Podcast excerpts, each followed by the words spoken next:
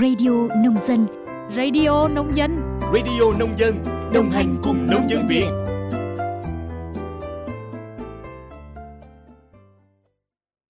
Biên tập viên Minh Quân xin kính chào quý vị và các bạn thính giả của Radio Nông Dân. Quý vị và các bạn đang nghe bản tin nhịp sống nông thôn mới. Bản tin hôm nay ngày 29 tháng 12 năm 2023 sẽ có nội dung về sự kiện của Hội Nông dân trên toàn quốc và tình hình hoạt động sản xuất của ngành nông nghiệp.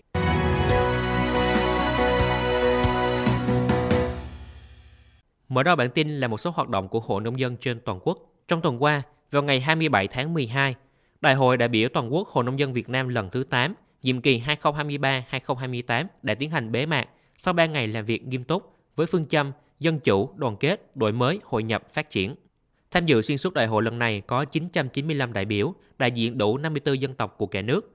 Độ tuổi trung bình của các đại biểu là 47,8 tuổi, trong đó đại biểu cao tuổi nhất là 68 tuổi, ít tuổi nhất là 22 tuổi. Đại hội vui mừng phấn khởi được tiếp đón đồng chí Tổng Bí thư Nguyễn Phú Trọng, Chủ tịch nước Võ Văn Thưởng, Chủ tịch Quốc hội Vương Đình Huệ, Thủ tướng Chính phủ Phạm Minh Chính đến tham dự đại hội. Ngoài ra, có trên 300 đại biểu khách mời là lãnh đạo, nguyên lãnh đạo đảng, nhà nước, mặt trận tổ quốc Việt Nam, các tổ chức chính trị xã hội, cùng đại diện lãnh đạo các ban, bộ ngành trung ương và địa phương. Đại hội đã thảo luận thông qua các văn kiện quan trọng bao gồm báo cáo của Ban chấp hành Trung ương Hội khóa 7 với tiêu đề xây dựng Hội nông dân Việt Nam vững mạnh, phát huy vai trò của nông dân là chủ thể, là trọng tâm trong phát triển nông nghiệp, kinh tế nông thôn và xây dựng nông thôn mới, khơi dậy khát vọng phát triển đất nước phồn vinh hạnh phúc. Ngoài ra còn có dự thảo điều lệ Hội nông dân Việt Nam sửa đổi bổ sung, báo cáo kiểm điểm của Ban chấp hành Trung ương Hội nông dân Việt Nam khóa 7. Quý thính giả có thể đọc toàn văn các văn kiện trên tại báo điện tử Dân Việt. Cũng nằm trong chương trình đại hội, các đại biểu đã thảo luận và thông qua những chủ trương, định hướng lớn, toàn diện trong lãnh đạo, chỉ đạo của Ban chấp hành Trung ương Hội Nông dân Việt Nam, thống nhất cao năm mục tiêu chung cho cả nhiệm kỳ mới, cụ thể. Thứ nhất, xây dựng Hội Nông dân Việt Nam trong sạch vững mạnh, hoạt động hiệu quả, đáp ứng yêu cầu của nhiệm vụ trong tình hình mới, xây dựng đội ngũ cán bộ hội các cấp có đủ phẩm chất, năng lực, tâm huyết với công tác hội và phong trào nông dân, toàn tụy phục vụ nông dân. Thứ hai, đổi mới, nâng cao hiệu quả công tác tuyên truyền, vận động, tập hợp, đoàn kết nông dân, chăm lo đời sống vật chất tinh thần cho nông dân ngày càng được nâng cao, cùng với sự phát triển của đất nước. Cùng với đó, đẩy mạnh các hoạt động dịch vụ, tư vấn, hỗ trợ nông dân phát triển sản xuất kinh doanh gắn với bảo vệ quyền và lợi ích hợp pháp chính đáng của hội viên nông dân. Thứ ba, tiếp tục đổi mới và nâng cao hiệu quả các phong trào nông dân, đẩy mạnh phong trào nông dân thi đua sản xuất kinh doanh giỏi, đoàn kết giúp nhau làm giàu và giảm nghèo bền vững, gắn với hỗ trợ nông dân khởi nghiệp đổi mới sáng tạo, phát triển các mô hình liên kết, hợp tác theo chuỗi giá trị, các tổ hợp tác, hợp tác xã hoạt động hiệu quả trong nông nghiệp, nông thôn. Thứ tư, xây dựng người nông dân văn minh, giàu lòng yêu nước, có ý thức làm chủ, trách nhiệm xã hội, tôn trọng pháp luật và nếp sống văn minh. Thứ năm, nâng cao chất lượng hoạt động giám sát, phản biện xã hội, phát huy sức mạnh khối đại đoàn kết dân tộc, đẩy mạnh hợp tác quốc tế và hoạt động đối ngoại nhân dân. Cùng với đó, Đại hội đã biểu quyết thông qua 17 chỉ tiêu chủ yếu làm cơ sở phấn đấu và đánh giá hiệu quả hoạt động của nhiệm kỳ mới. Để thực hiện thắng lợi 17 chỉ tiêu trên, Đại hội cũng đã đề ra 7 nhiệm vụ và giải pháp chủ yếu cho nhiệm kỳ 2023-2028. Quý thính giả cũng có thể đọc toàn văn 17 chỉ tiêu và 7 nhiệm vụ và giải pháp trên báo điện tử Dân Việt. Một hoạt động quan trọng khác của đại hội là bầu Ban chấp hành Trung ương Hội Nông dân Việt Nam nhiệm kỳ 2023-2028.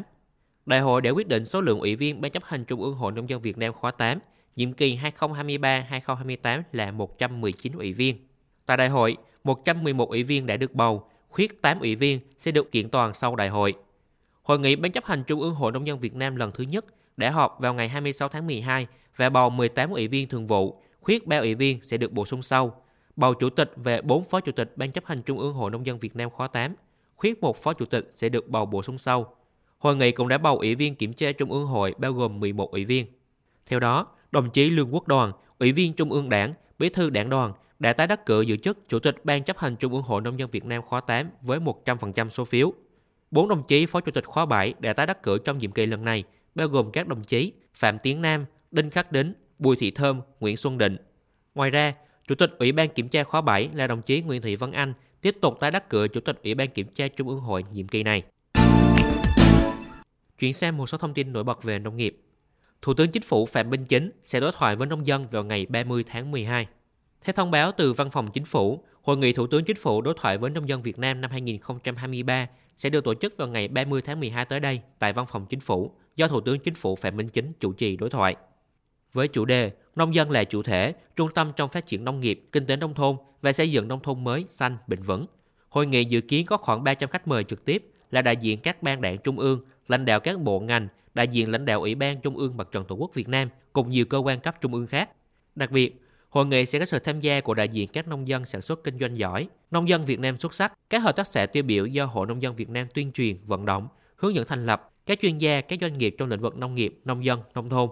Qua các kiến nghị được gửi về, nội dung đối thoại sắp tới sẽ xoay quanh nhiều vấn đề thời sự của ngành nông nghiệp hiện nay như chủ trương chuyển từ tư duy sản xuất sang tư duy kinh tế trong nông nghiệp, từ nông nghiệp đơn giá trị sang nông nghiệp đa giá trị, thực hiện đề án 1 triệu hecta lúa chất lượng cao, giảm phát thải, chính sách hỗ trợ phát triển du lịch cộng đồng, nhiều nông dân tham gia làm du lịch, tích tụ ruộng đất, đẩy mạnh tiêu thụ nông sản, đưa nông sản lên sàn thương mại điện tử, hỗ trợ vốn tín dụng, trợ lực cho sản xuất nông nghiệp, kinh tế nông thôn phát triển, chính sách bình ổn giá cả vật tư đầu vào giúp nông dân yên tâm sản xuất. Xuất khẩu sầu riêng của Việt Nam đạt gần 2,2 tỷ đô. Cụ thể, theo số liệu thống kê của Tổng cục Hải quan, trong 11 tháng qua, giá trị xuất khẩu của sầu riêng đã tăng gần 5 lần so với cùng kỳ năm trước. Trong đó, sầu riêng tươi đạt 2 tỷ đô, tăng gần 8 lần so với cùng kỳ năm 2022. Dẫn đầu thị trường mua sầu riêng của Việt Nam là Trung Quốc với kim ngạch 1,97 tỷ đô, tăng 15 lần so với cùng kỳ năm trước. Kế tiếp là Cộng hòa Séc, chi 9,7 triệu đô mua sầu riêng Việt Nam, tăng 28 lần. Đây cũng là quốc gia có mức tăng trưởng mạnh nhất trong các thị trường mua loại trái cây này. Ngoài hai thị trường trên, xuất khẩu sầu riêng sang Pháp, Canada, Mỹ, Papua New Guinea đều có mức tăng trưởng từ 32% đến 800%. Theo ông Đặng Phúc Nguyên, Tổng thư ký Hiệp hội Rau quả Việt Nam, giá sầu riêng tươi Việt Nam tốt hơn so với các quốc gia láng giềng như Thái Lan, Myanmar, Malaysia, trong khi chất lượng ổn định nên được nhiều quốc gia tăng chi tiền để mua. Với thị trường Trung Quốc, sầu riêng Việt Nam ngày càng có lợi thế do được xuất khẩu chính ngạch. Trong chuyến thăm cấp nhà nước của Chủ tịch Trung Quốc Tập Cận Bình mới đây, Việt Nam tiếp tục có thêm nhiều ưu đãi khi sắp tới sầu riêng đông lạnh được xuất khẩu chính ngạch sang thị trường này. Bất chấp khó khăn của năm nay, ngành lâm nghiệp đặt mục tiêu xuất khẩu gỗ và lâm sản năm 2024 đạt 17,5 tỷ đô. Theo thông tin tại hội nghị tổng kết năm 2023, triển khai nhiệm vụ năm 2024 do Cục Lâm nghiệp và Cục Kiểm lâm thuộc Bộ Nông nghiệp và Phát triển Nông thôn tổ chức. Vào đầu năm nay, mục tiêu xuất khẩu lâm sản là 17,5 tỷ đô. Tuy nhiên, đến nay toàn ngành mới chỉ đạt khoảng 14,3 tỷ đô, giảm 15,8% so với cùng kỳ năm trước. Trong khi đó, nhập khẩu ước đạt 2,2 tỷ đô. Như vậy, kết thúc năm nay, toàn ngành xuất siêu ước đạt hơn 12,1 tỷ đô. Nguyên nhân được lãnh đạo Cục Lâm nghiệp đưa ra là do thị trường có nhiều biến động bất ổn, bị ảnh hưởng từ xung đột Nga-Ukraine. Người tiêu dùng tại các thị trường Mỹ và châu Âu đang thắt chặt chi tiêu đối với các sản phẩm không thiết yếu, trong đó có các sản phẩm từ gỗ. Tại hội nghị, Thứ trưởng Bộ Nông nghiệp và Phát triển Nông thôn Nguyễn Quốc Trị khẳng định, 20 năm qua, chưa một năm nào giá trị xuất khẩu tụt xuống như năm nay. Chính vì vậy, đây là lúc toàn ngành lâm nghiệp cần cơ cấu lại để hoàn thiện về tổ chức, từ đó quyết định thành công về chuyên môn. Trong năm 2024, Thứ trưởng Nguyễn Quốc Trị đề nghị ngành lâm nghiệp tập trung triển khai thực hiện có hiệu quả các nhiệm vụ, giải pháp của chiến lược phát triển lâm nghiệp Việt Nam giai đoạn 2021-2030, tầm nhìn đến năm 2050, chương trình phát triển lâm nghiệp bền vững giai đoạn 2021-2025 và các chương trình, đề án trọng điểm để xây dựng ngành lâm nghiệp trở thành một ngành kinh tế kỹ thuật đặc thù. Cùng với đó, ngành còn thiết lập, quản lý, bảo vệ, phát triển và sử dụng bền vững đất rừng được quy hoạch cho lâm nghiệp, sự tham gia rộng rãi bình đẳng của các thành phần kinh tế và tổ chức xã hội vào các hoạt động lâm nghiệp, huy động tối đa các nguồn lực xã hội. Sau đây là một số thông tin dự báo tình hình thời tiết trong những ngày tới. Với thời tiết trên biển, theo Trung tâm Dự báo Khí tượng Thủy văn Quốc gia, ở khu vực Bắc Biển Đông, bao gồm vùng biển quần đảo Hoàng Sa, có gió Đông Bắc mạnh cấp 6, giật cấp 7, cấp 8. Khu vực Nam Biển Đông, bao gồm vùng biển quần đảo Trường Sa, có mưa rào và dông. Từ ngày 29 tháng 12, ở vùng biển phía đông bắc của khu vực Bắc Biển Đông, có gió Đông Bắc mạnh cấp 6, giật cấp 7, cấp 8, sóng biển cao từ 2 đến 3,5 mét. Vùng biển từ Ninh Thuận đến Cà Mau có gió Đông Bắc mạnh cấp 5, có lúc cấp 6, giật cấp 7, cấp 8, sóng biển cao từ 2 đến 3 mét, biển động. Từ đêm ngày 29 tháng 12, gió sẽ giảm dần. Còn trên đất liền, trong thời gian nghỉ lễ Tết dương lịch, nhìn chung cả ba miền sẽ có thời tiết đẹp, cụ thể. Khu vực Bắc Bộ có mưa vài nơi, sáng sớm có sương mù về sương mù nhẹ, trưa chiều trời nắng.